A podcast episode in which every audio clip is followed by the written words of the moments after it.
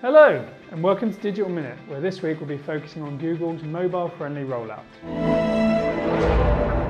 Google's much publicised mobile-friendly rollout starts happening this week, so start keeping an eye on your mobile traffic. The update has been described as bigger than both Panda and Penguin, so it's something you really need to pay attention to. Essentially, the update means that Google will be favouring sites it sees as mobile friendly. So if you have a responsive website that performs particularly well on mobile, start keeping an eye out around the 21st of April because you may see some increases in your mobile rankings and mobile organic traffic.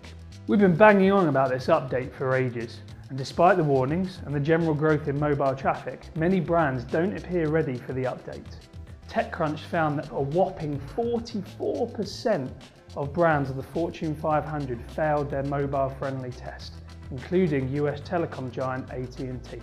We've covered this topic extensively on our blog, and over the next few days we'll be updating Twitter with the moving and shaking as it happens, so stay tuned. Thanks for watching. I'm Paul Huggett, and that was your Digital Minute.